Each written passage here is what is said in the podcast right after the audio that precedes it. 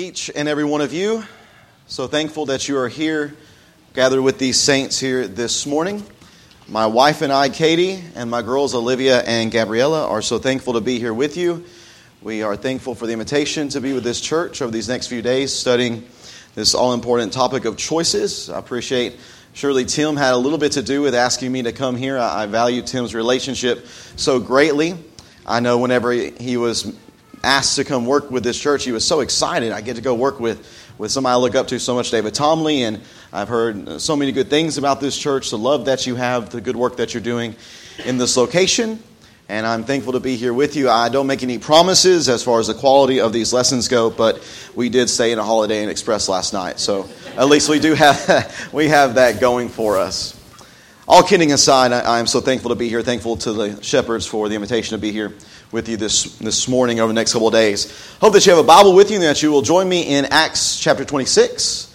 Acts chapter 26, we want to begin reading together in verse 12. Acts chapter 26, beginning in verse 12, as Paul stands before Agrippa and gives his testimony concerning how he came to know the Lord Jesus as his Lord and the things that followed after that. I want to notice this particular instance of his witness before Agrippa. Acts chapter 26 and verse 12. I was traveling to Damascus, Paul says, under these circumstances with authority and a commission from the chief priest. King Agrippa, while on the road at midday, I saw a light from heaven, brighter than the sun, shining around me and those traveling with me, and we all fell to the ground. And I heard a voice speaking to me in Aramaic Saul, Saul, why are you persecuting me? It is hard for you to kick against the goads. And I asked, Who are you, Lord? And the Lord replied, I am Jesus, the one whom you are persecuting. But get up and stand on your feet, for I have prepared for you, uh, I prepared to you for this purpose, to appoint you as a servant and a witness of what you have seen and will see of me. I will rescue you from your people and from the Gentiles. I am to them to open their eyes so that they may turn from darkness to light and from the power of Satan to God, that they may receive forgiveness of sins and a sharing among those who are sanctified by faith in me. Verse 19 So then, King Agrippa, I was not disobedient to the heavenly vision.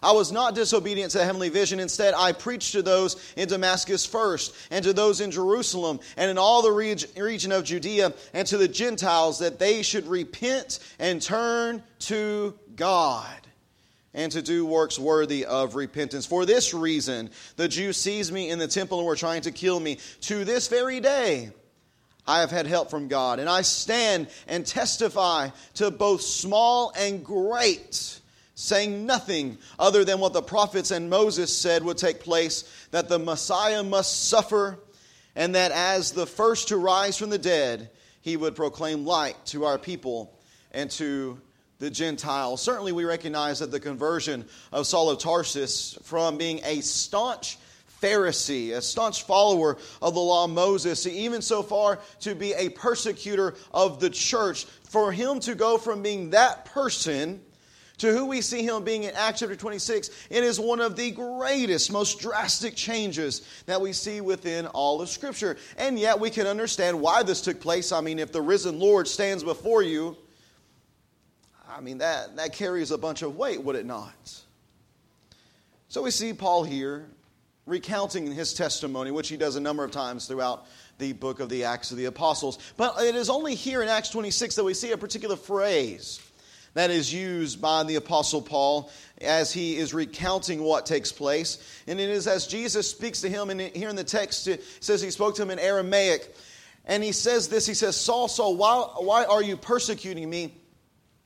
It is hard for you to kick against the goads. You know, for the longest time, as I read through that text, I just kind of glossed over that. I didn't quite know what a goad was, really, is what it came down to. I didn't know what a goad was, so I didn't quite understand the, the, the weight that is being carried behind what Jesus says at this time. So, as I was reading through this text one time, I was like, I want to know what a goad is. And Google is your friend.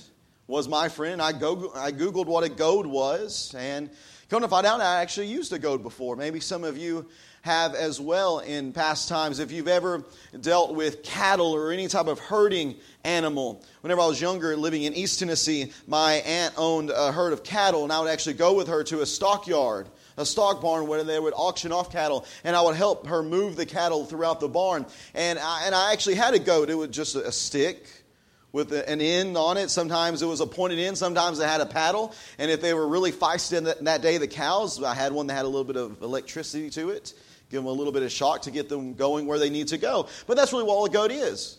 A goad is a tool that is used to, to push something in the correct direction. If we're talking specifically about these times, a goad would have been used particularly whenever it came to plowing oxen that as a farmer had his oxen attached to the yoke, and as he wanted them to go, if they decided to take a break, but it wasn't break time yet, what would he do? He, would grab his stick with the, normally I had a blunt end, and the other end would be pointy. And again, if it was a really feisty uh, oxen, it might have a little, little piece of metal at the end of a little piece of iron, so that whenever he stuck it in the rear end, it would get a little more motivation to go. It would be like, okay, I, I really need to go, and if I don't go, well, there's going to be a little pain involved with this process. Therefore, what I see as I read this text, as Jesus says this to Saul, what I see and what I'm convinced of is that by Jesus' statement here, what I'm convinced of is that within the life of the Apostle Paul, while he was still Saul of Tarsus, it seems that he was convicted in some way concerning Jesus. And, and, to me, that makes a lot of sense. And I've wondered about that in the past. How is it that the Apostle Paul, someone who was so knowledgeable about the law and the prophets, how could he not see Jesus as being the fulfillment of everything that had been said? Everything that had been written for hundreds and, and even a couple how could he not get it? Seems to me he didn't want to. Yet there was that constant goading that, you know, this makes sense. But no, no, I don't want to. If, if I accept Jesus, that means that everything I know is going to change.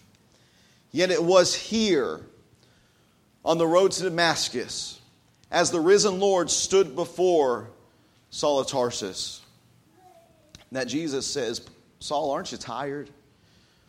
Aren't you tired of kicking against the goads? Aren't you tired of constantly being conflicted? Aren't you tired of constantly struggling against me, even though it seems maybe there was something about me that makes sense to you? It is at this point within Saul's life that he made the decision to finally fully surrender to Jesus. And you know, I've never given much thought to describing our submitting to Jesus or our obedience to the gospel as being a surrendering on our part. And so I was listening to a podcast, a podcast uh, that is called Not Ashamed. Maybe some of you listen to it. It's by the Duck Dynasty crew, the Robertsons.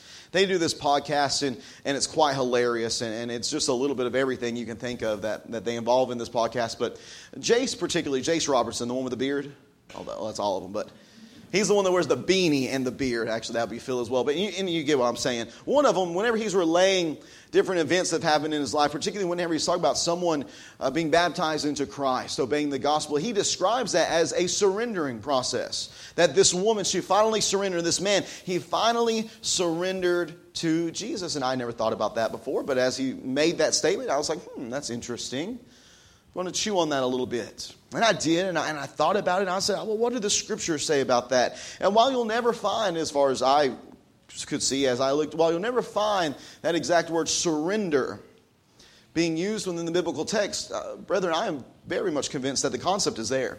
The idea of surrendering oneself to God and to Jesus, it is found within the New Testament. And it's found within the New Testament because we have to th- just think about the landscape that we live in, the reality that we live in. That God created us to be in fellowship with Him. We go back to the very beginning. That God created men in His image to, to rule and have dominion with Him on this earth. And yet, what caused a break in that relationship? Was it not sin? Did sin not create a conflict between God and His people? Go back to Adam and Eve. That's exactly what happened. There was a conflict that was created. And from that point on, there has been that conflict. There have been these battles. There have been these struggles between God and the people He has created to be in fellowship with Him. Yet we can't be because of our sin. And it isn't until we are ready to make that decision, to make that choice, to give up all of ourselves and to lay ourselves before God, that that fellowship and that relationship can be restored. Brother, we know that life is full of choices. Every single person here this morning, except maybe the husbands, have already made a choice concerning what you're going to wear to church. We've all made a choices. We all made the choice to get out of bed. We all made choice what we could eat, what we should eat. We made the choice when we were going to leave the house. There are many choices that we make. Life is built upon choices. Sometimes we make good choices, sometimes we make bad choices. But there's no choice that carries the importance that does the choice of whether or not we are going to surrender to Jesus, whether or not we are going to relinquish self in order to lay ourselves at the feet of God so that He may do with us as he wishes. It is an eternity defining choice. So, as we begin a series on choices, we're going to begin here with the most important choice, looking at the conflicts, the battles, the struggles that are found between God and men. And then we're going to, to see biblical teaching on that from what Jesus says in Mark chapter 8 and the example of the rich young ruler in Mark chapter 10. Let's begin very quickly this morning, though, by just drawing the battle lines. What are the battle lines that we find present in this life where the struggle exists, where the conflict rests? What are those battle lines? Let me give you the first one, and it is simply this it is the battle line of the flesh versus the spirit. Galatians chapter 5 is a very familiar text to us even to the youngest among us, as we talk about the works of the flesh and the fruit of the Spirit. We're, we all know the song well, probably singing it in our heads right now. You're definitely going to sing in a moment whenever we read through the text. But as we look in this text, Galatians 5, particularly verse 17, the Christian Standard Bible, the translation that I use, the CSB, it says this For the flesh desires, notice this language, what is against the Spirit. The flesh desires what is against the spirit. That is conflict language. That is language where there was some kind of battle, there was some kind of struggle, where a, where a round ball is trying to fit through a square, a square hole. It, it just doesn't work. But notice as well that the, the spirit desires what is against the flesh. These are opposed to one another. That it is just the desires. It is the desires of whether or not we are going to follow, follow what Satan desires for us, the one who, who commands the flesh, or whether we are going to follow the desires of our God who, who is in the Spirit. Who is it that we're going to follow? And that's manifested in just the ways that these things are seen within our lives. And then look at the, the, the works of the flesh sexual immorality, moral impurity, promiscuity, adultery, sorcery, hatred, strife, jealousy, outbursts of anger, selfish ambitions, dissensions, factions, envy, drunkenness, carousing, and anything similar. Brethren, we don't sing songs about those things, do we? We don't teach our little kids songs about those things because those are not things we want present within our lives. Those are manifestations of the evil one. Those things, if they are present within our lives, they simply show that Satan has influence over us, that we have chosen to submit to him in what we do. But opposed to those things, remember, the flesh desires what is against the spirit, the spirit desires what is against the flesh. These things are opposed to one another. So, what we have here is this list of the works of the flesh, but then opposed to that, the fruit of the spirit is love, joy, peace. And we're not going to do that. Patience, kindness, goodness, faithfulness, gentleness, and self control. Against such things there is no law. Now, those who belong to Christ Jesus have crucified the flesh. Remember that. Crucified the flesh with its passions and desires. If we live by the Spirit, let us also keep in step with the Spirit. Brethren, there's a battle going on in this world. And it is a battle of the flesh versus the Spirit. Who is going to have dominion in our lives? But there's also a second battle line, and it is that of lies versus truth. In Romans chapter 1, as the Apostle Paul is laying a foundation for the need for the gospel And as he is, he is painting a picture of the righteousness of God, how the righteousness of God, on, on one hand, within God's righteousness is his holiness, and the other side is his, his, his wrathful nature against sin, that is a cause of his holiness. And the whole reason the gospel is necessary is because of the sins of mankind. And as he begins to talk about the Gentiles, those who are without the law, he doesn't give them any excuse because they should have still known there was a God. They still had a law that they were under, just a natural law. And as we read in Romans chapter 1, and we read about the Gentiles, that God's wrath is revealed from heaven against all godlessness and unrighteousness of people who by their unrighteousness suppress the truth. That there is a suppression of truth. And it isn't just a suppression of truth in order to just not live by any kind of truth, not, not by any kind of standard, any anything. No, it is a suppression of truth in order to embrace a lie. That's what's going on here. And here's the lie there is no God. And if there is no God, then there is no standard by which I must live by. Therefore, I am free to live as I want to live. That is exactly what Satan wants. He wants us to suppress the truth of God being present in our lives and the fact that God has a will for us, which is our holiness and our sanctification. He wants us to suppress that so we might embrace something else.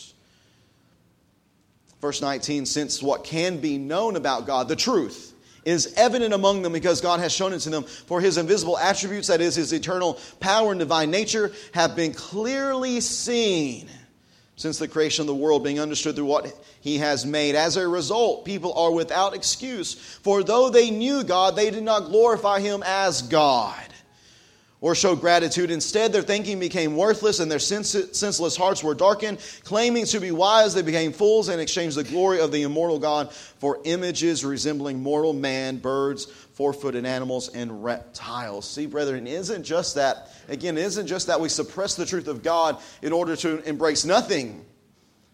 No, it is the suppression of God in order to embrace lies. Lies. Lies that we, that we control our own lives, that we know what is best, that our desires are, are completely okay no matter what they might be. That's a lie. And that lie is set against the truth, and it is a battle that we must fight against in this life. Which side will we choose to rest upon? The side of lies or the side of truth? But then what we read in James chapter 3 in verses 13 through 18 is another battle line, and that is the battle line of, of man's wisdom versus God's wisdom. Man's wisdom versus God's wisdom. A very practical letter is the letter of James. And as he, as he sets up this, these contrasting elements of man's wisdom versus God's wisdom, this is what he says in James 3 and verse 13. But you have bitter envy and selfish ambition in your hearts don't boast and deny the truth. Such wisdom, notice this, does not come down from above, but is earthly, unspiritual. He says it's even demonic. For where there is envy and selfish ambition, there is disorder and every evil practice. This text makes it painfully obvious that when we choose to rest on the side of man's wisdom, we are going to suffer we're going to get to, into all sorts of problems. And, and mind you, these are problems that are completely avoidable.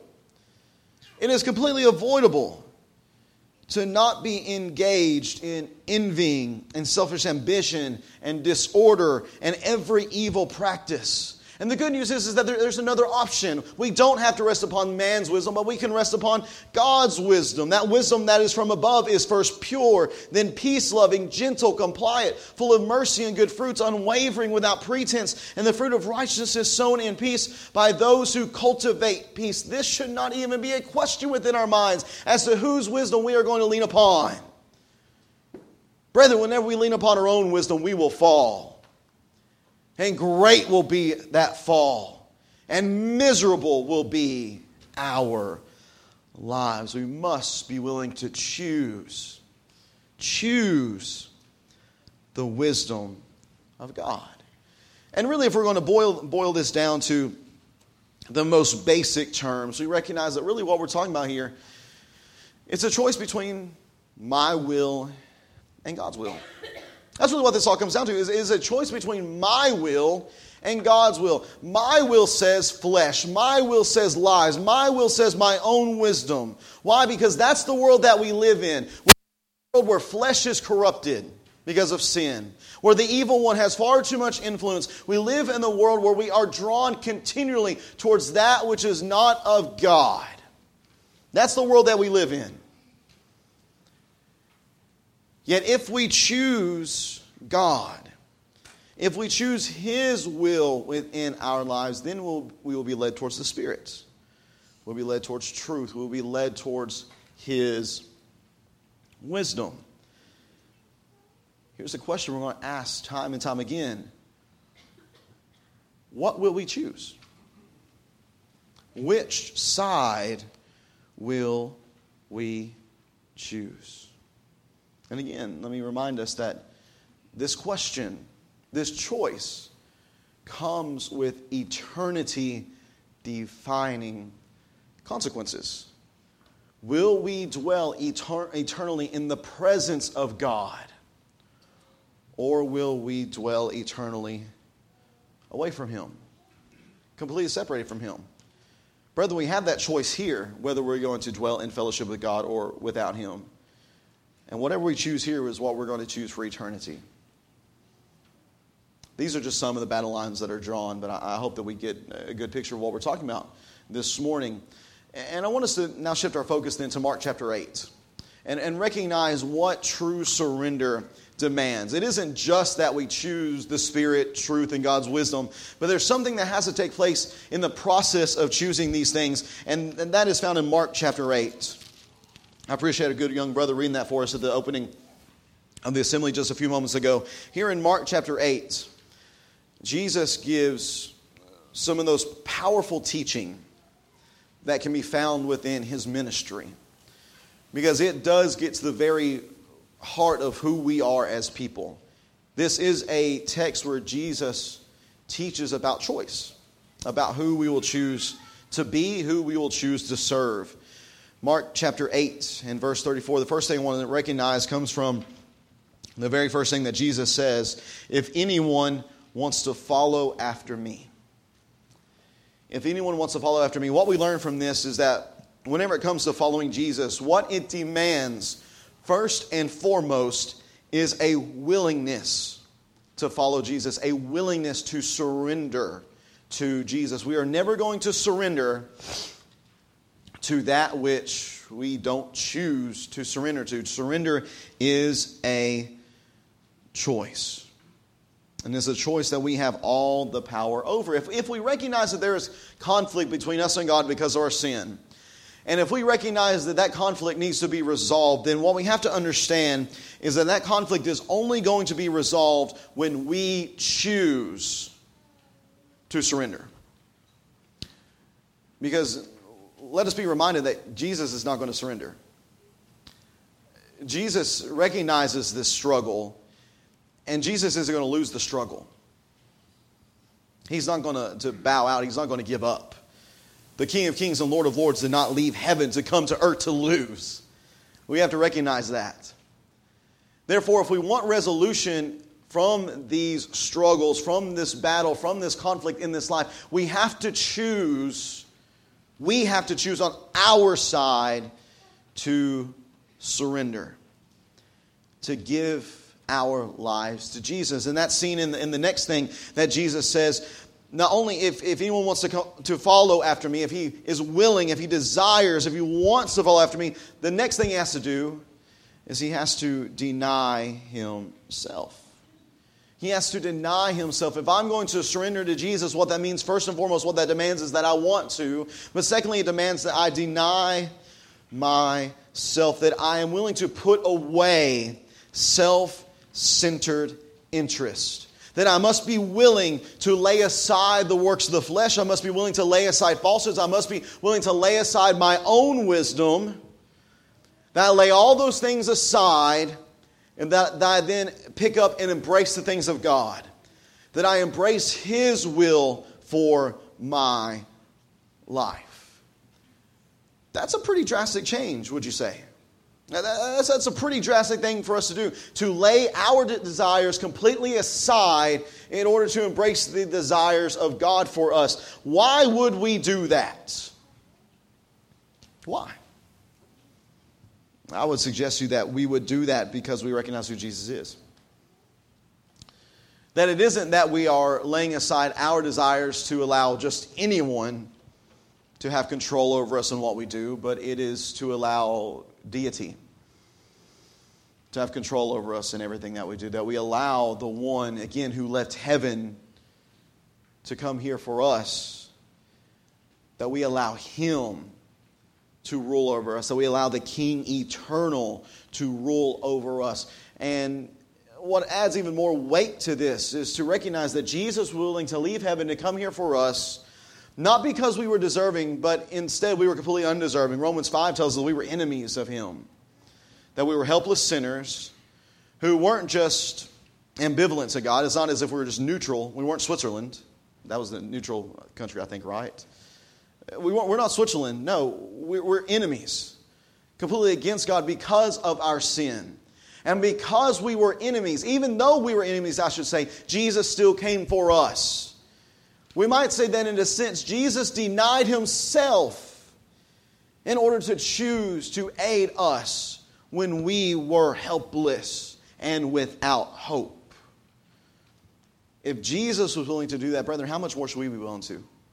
How much more should we be willing to deny ourselves in order to embrace His will for us? But it doesn't just stop with denial.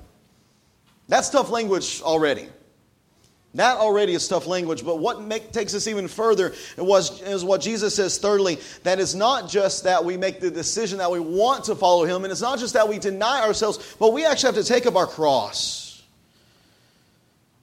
Have to take up our cross. And it, it is so, so unfortunate that such a statement by Jesus, when it is read in 2019, doesn't punch us in the gut like it would the people who heard that originally. Because whenever we think of the cross, we, as some of, some of our songs indicate, for example, how deep the Father's love. That's a song about the cross. But in speaking about the cross, it is speaking about the love of God. Whenever we think about the cross, we do think about the love of God and, and what He did for us on that cross through Jesus, the love being poured out. But we have to recognize that that the cross to them was not about love, the cross to them was not about hope, the cross to them was about death. Agonizing, painful death.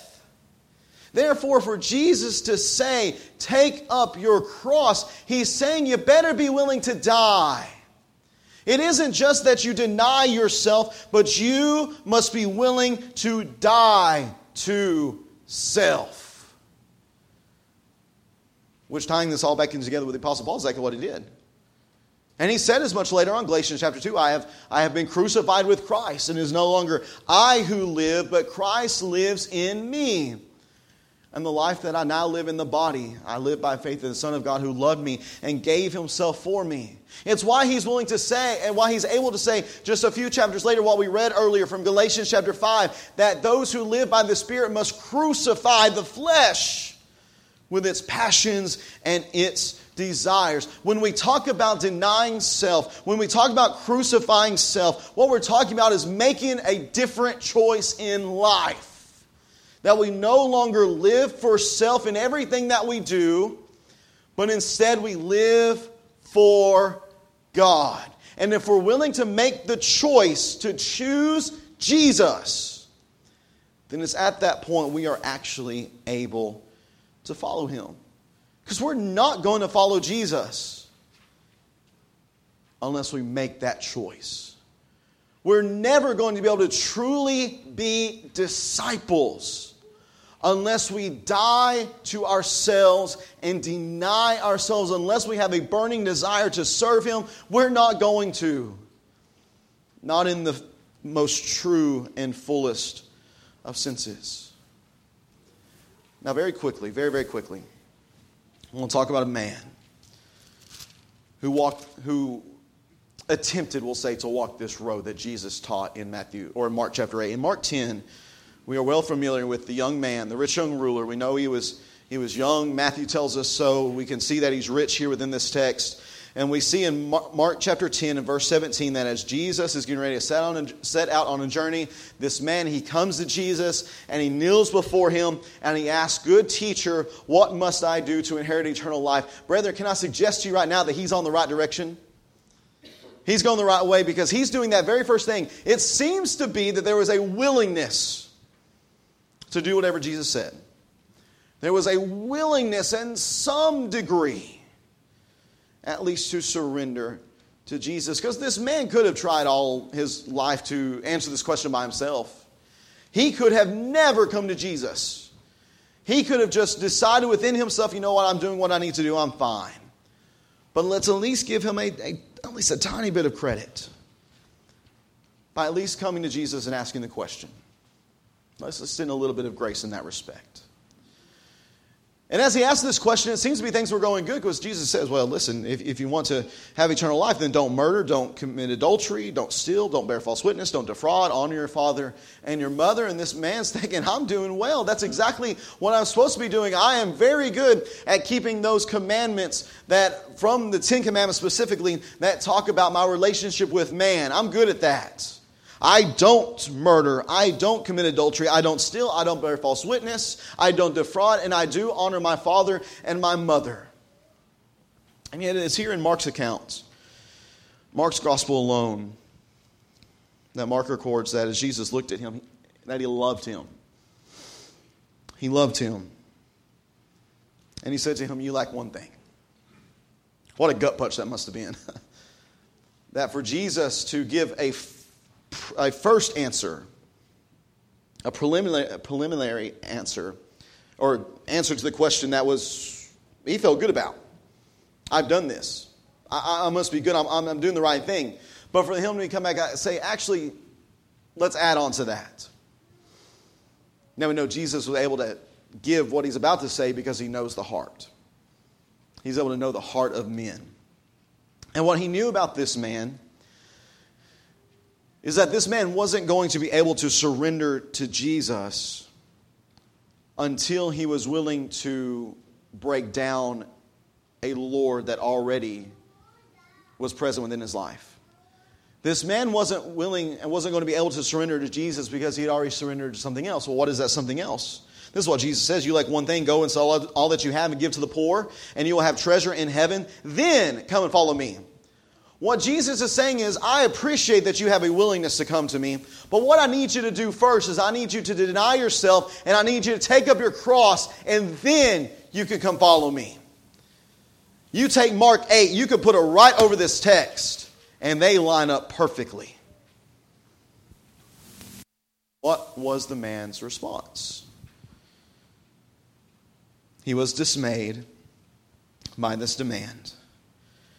And he went away grieving because he had many possessions. This prompts Jesus then to turn around and to look at all these other people. And he says, How hard is it for those who have wealth to enter the kingdom of God? The disciples were astonished at these words. Again, Jesus said to them, Children, how hard is it to enter the kingdom of God? It is easier for a camel to go through the eye of the needle than for a rich person to enter the kingdom of God couple things unpack here is Jesus first saying that anybody who has wealth needs to give it all up and give to the poor in order to follow him. I don't think that's a universal command. I don't say, and I say that based upon what we see in, in Paul's first letter to Timothy, that he doesn't tell the rich to sell all that you have and give to the poor, but he says to control your wealth with generosity. Don't allow your wealth to control you with greed and pride. So I don't believe that that is a universal command, what Jesus is saying here. But again, Jesus knows the heart. He knows exactly what is holding this man back. And it was his wealth. He says it's easier for uh, a camel to go through the eye of the needle than for the rich to enter the kingdom of God. I take that quite literally. That Jesus is saying it's easier, which it's not easier, it's impossible. a camel can't go through the eye of a needle. Just the same as a rich man cannot enter into the kingdom of God. I say that without qualifying anything, we're all worried at this point. Uh oh, we're all rich.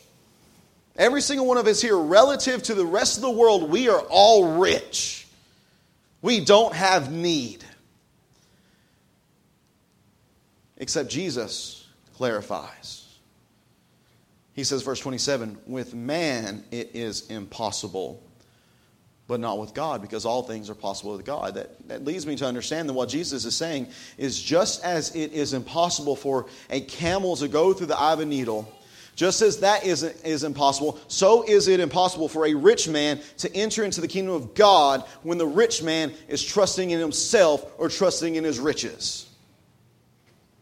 Because is that not what this man was doing? Was he not trusting in his riches? Was he not trusting in himself? He had a Lord already, and it was his wealth. Jesus says, You can't come follow me until you surrender the wealth, until you tear down that idol, tear down that Lord. At that point, you can come follow me. So, bringing this home to us, if Jesus were to come to us, and if we said, Jesus will follow you wherever you go, what in our lives would he say, one thing you lack? Go do this and then you can come follow me. What within our lives is the point where we truly need to deny self and take up our cross? I can't answer that for you. You can't answer that for me. We can only answer that for ourselves. And once we have that answer, it is at that point that we have the choice God or self? Will we surrender to God or we, will we continue to fight? Will we continue to battle? Will we continue to struggle? Brethren, will we continue to kick against the goads? That's the question that each of us has to answer. This lesson has laid a foundation that will carry us over the next couple of days as we consider different aspects of this life and the choices that we need to make. Thank you so much for your kind attention. Let's close in a word of prayer, please. Our most loving Heavenly Father, we are so very thankful for this day, which is yours, to come together with this group of people to open up your word, Lord, to consider the greatest choice that we will ever make you or ourselves. Thank you, God, for your word that lays the choice so clearly before us. May we be a people who humble ourselves before you. May we have a willingness to follow you. May we deny ourselves. May we take up our cross. May we follow you wherever you tell us to go. Lord, sometimes that will be a place that we don't want to go. May we go anyways. Sometimes that will be to do things that we don't want to do. Lord, may we do them anyways. God, may you have full dominion and rule over our lives. May we be as clay in your hands. We ask that our hearts would be softened to receive your word, that we may be impressed by it, that we may be convicted. God, open us to repentance and to better service to you. Thank you, God, for the opportunities that are before us. May everything be to your honor and glory. It is in Christ we pray. Amen.